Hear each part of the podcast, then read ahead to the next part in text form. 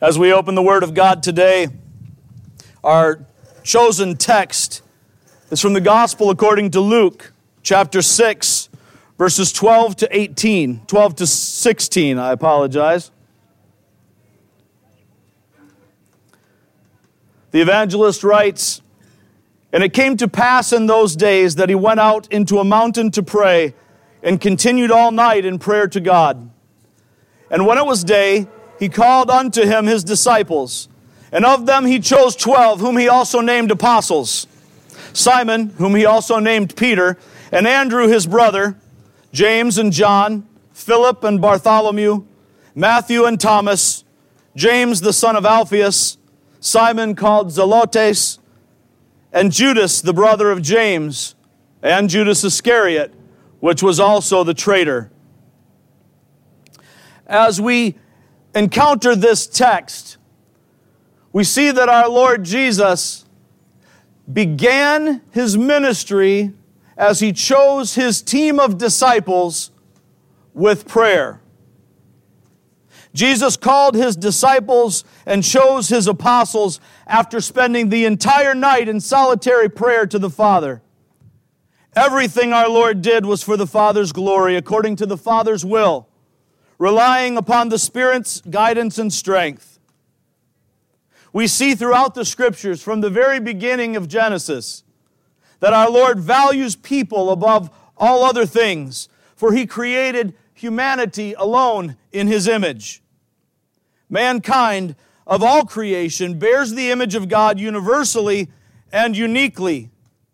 And among His image bearers, our Lord desires and prioritizes relationship and unity.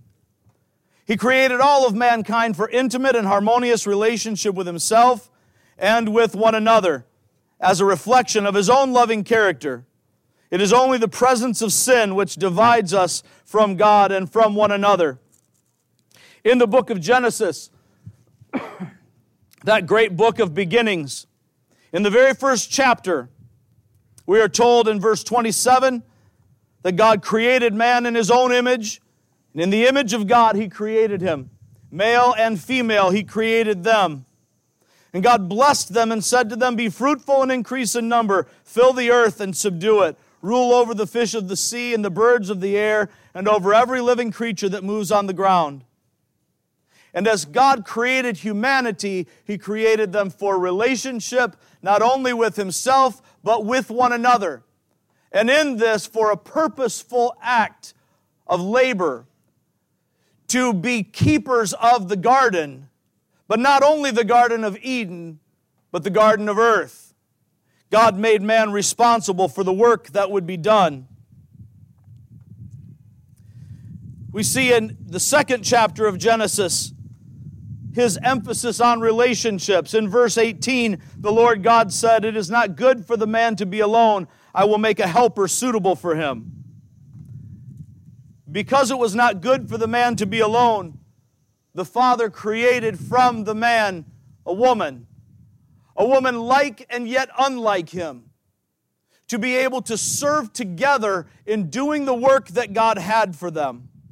Yes, our Lord values people above all other things. Again, it is only the presence of sin which divides us from God and us from one another, as we see the great divide in our nation. This great divide does not come because the Lord is pleased, but because we have sinned against Him, because we have chosen our way over His way. And had we chosen His way, we would find ourselves united in Christ. Today, as we examine this text and as we see what God has in mind for us, may we remember this one thing. The Lord intends His people to reflect His love through relationships. Let's say that together. The Lord intends His people to reflect His love through relationships. One more time that we remember it. The Lord intends His people to reflect His love through relationships. Notice in Luke chapter 6, that Jesus Christ, as He chooses His 12 apostles from among the disciples, He chooses apostles from among the disciples. Disciples are learners. Disciples are apprentices, those who are seeking to study and become like the Master, that they may stand on their own two feet to do the Master's work. Apostles, on the other hand, are special messengers, envoys, ambassadors, even soldiers, if you will. Those who have been sent by the Master to carry a special message, to carry out His will. And the Lord chose these 12 out of sovereignty, not out of necessity. The Lord chose them out of sovereignty, not necessity. The Lord said to Moses in Exodus 3:14, as He revealed to Moses His personal name, the Father described Himself as, I am that I am. I am that I am. I am not accountable to anyone else. There is no higher authority than God, the eternal, the almighty. Jesus clearly, from all that Luke says in his first 5 chapters of his gospel, is fully God and fully man. Jesus Christ did not need those 12 apostles to carry out his work. God created the universe in 6 days. And in those 6 days, he did not ask anyone for help, nor did he ask anyone's approval.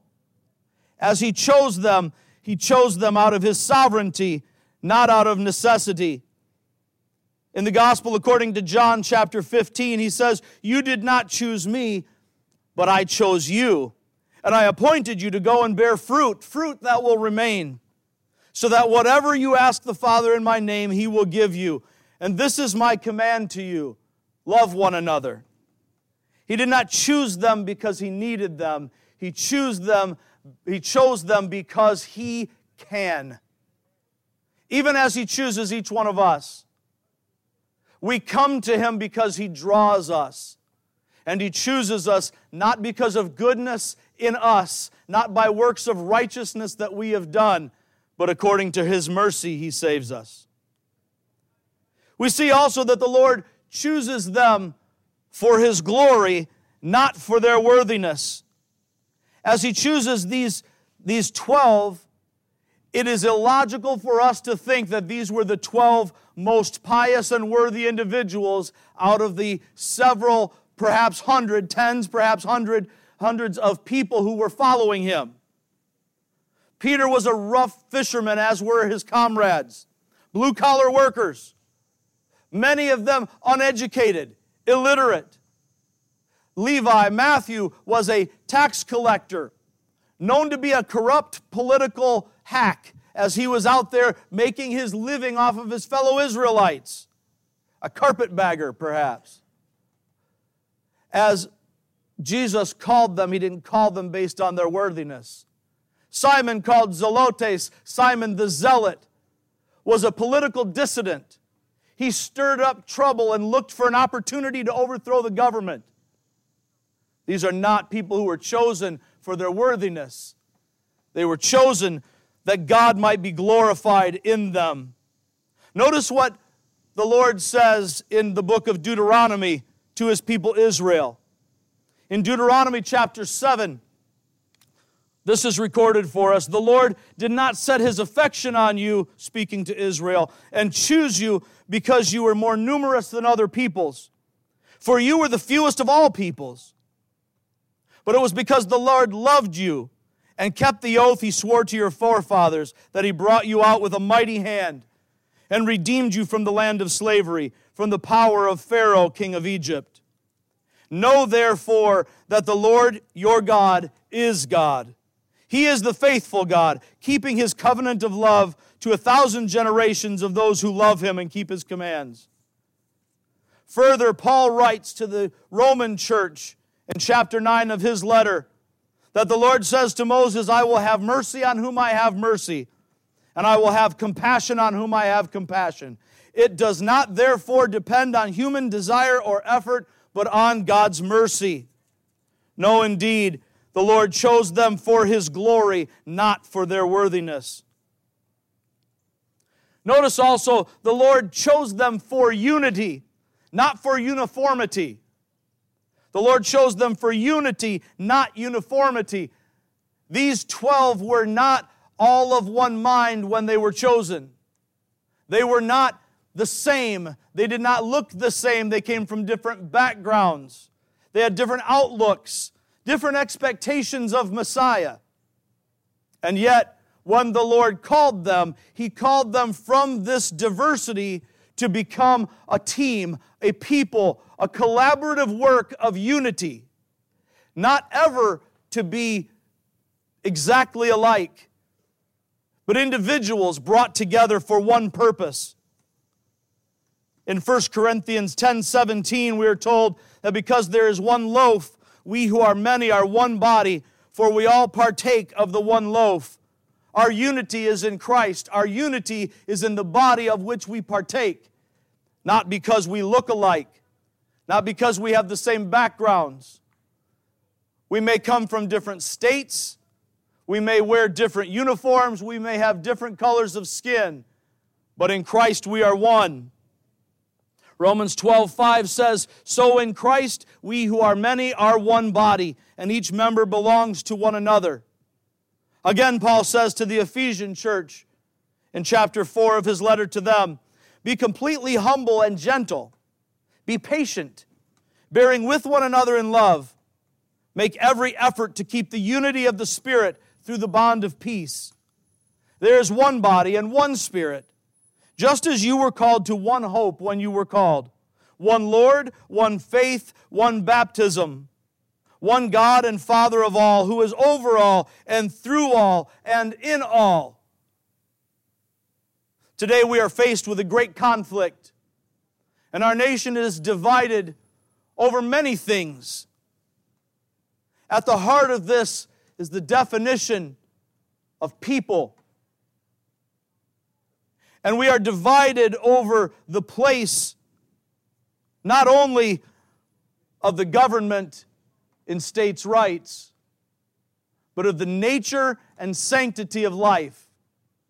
We are divided over the color of our skin as much as we are over the color of our uniforms. Understand that the Bible knows nothing of this. God's Word speaks of one race, the human race. And while those in the nations around Israel have a variety of backgrounds, it is not their ethnicity, it is not their nationality, it is not race that keeps them from God. It is only their sin.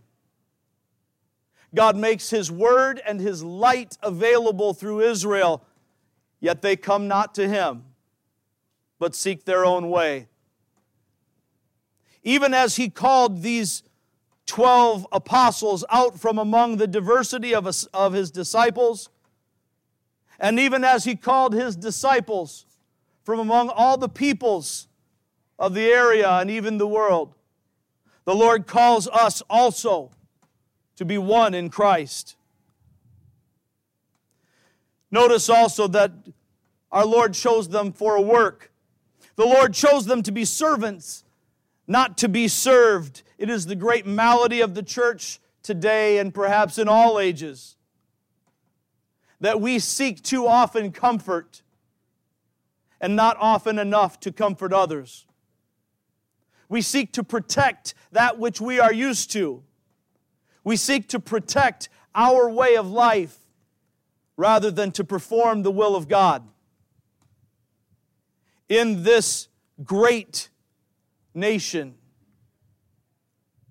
we are many, and yet out of the many, we are one. This is not a specifically American principle. This is a biblical principle. And we have been called to serve one another. No society can sustain itself when the people seek only to consume and not to produce. This is true in our time as it is in any other. And as the Lord called these 12 apostles apart, He didn't set them apart to be privileged. He didn't set them apart so that they could sit on golden cushions and be comforted in their way of life. But he sent them out as sheep among wolves, as lambs to the slaughter, to do his work. Today, we are called to the same thing. He chose them to be servants, not to be served. Paul tells the people of Corinth in 2 Corinthians 5:20, "Therefore we are ambassadors for Christ, as though God were making his appeal through us. We implore you on behalf of Christ, be reconciled to God." And he goes on in verse 21 to talk about how this reconciliation takes place. It is not by conformity to a pattern. God has not called us strictly to temperance. Yes, to this, but not strictly to this. He has not called us strictly to morality. Yes, to be moral people, but that is not the end. He has called us to righteousness in Christ. And we are told that God made him who knew no sin to be sin on our behalf, so that in him we might become the righteousness of God. Jesus said in Matthew 20, verse 28, "Just as the Son of Man did not come to be served, but to serve and to give his life as a ransom for many." Those who would follow Christ must follow in his steps. He came to serve, we must also serve. He chose his apostles to be servants, not to be served. And even as those who would follow him today, we lay our burden at the cross and we take up his yoke. We plow the fields that God may reap a harvest. We do this in his name and by the power of his Spirit. Make no mistake, the great and terrible war between the states serves as a powerful equalizer. We may wear blue coats or gray coats. We may have dark skin or light skin. You may be from Michigan or Kentucky. And yet, bullets are no respecter of persons. We all bleed red. This great war has leveled young men and innocent civilians. And our metal has been tested and will continue to be tested. This war is not about politics. It is about the character and soul of a nation. You and I are in a battle every day. In times of war and in times of peace, there is a spiritual battle, not for the soul of a nation, but for the souls of individuals, for the soul of the church, that God may call his elect unto himself. All of us are on level footing before a holy God, all unworthy, all offered grace in Christ. For as Paul writes, all have sinned and fall short of the glory of God. And as he further tells us, it is by grace that you are saved, through faith, and that not of yourselves, it is the gift of God, that no man may boast. We must come to God empty-handed. Grace has been offered us in Christ just as we are. And we must come to him in this state, in the midst of our sin and our darkness, in our poverty and wretchedness, having nothing to offer, needing all from his hand. And we must surrender ourselves to his grace. As those who have been saved by grace, we must then strive together to serve one another, bringing the gospel to all, without respect for a person's background, without respect for their uniform or their skin color, or whether we agree with them. We've been called to make disciples of all nations. Let it begin today. Let it begin with me and with you. As we close this message out, allow me to read for you from Isaiah chapter 58, verses 6 and 7. as we strive to be ambassadors for Christ. Our Lord says this to His people Israel and by extension to His church today. Is not this the kind of fasting I have chosen? To loose the chains of injustice and untie the cords of the yoke? To set the oppressed free and break every yoke? Is it not to share your food with the hungry and to provide the poor wanderer with shelter? When you see the naked, to clothe them and not to turn away from your own flesh and blood? As we hear this charge from the Lord, may we fall on our faces to receive His mercy, and may we rise to do His bidding. Let us pray together. Father in heaven, in the name of your Son, by the prompting of your Spirit, we come to you just as we are. Nothing in our hands do we bring to you, Lord. Only to your cross do we cling. Father, today, may the souls of those who hear your word be stirred, be moved, first to repentance, and then to servanthood and love. Teach us to love our fellow man, even as Christ has loved us, that we might show mercy to the undeserving as we, the undeserving, have received mercy. Father, take us from our lost state and give us life in your Son. Father, take us from our wandering state. We are so prone to wander. And guide us. Teach us your way. These things we pray in the precious name of your Son, Jesus, who shed His blood for us. Amen.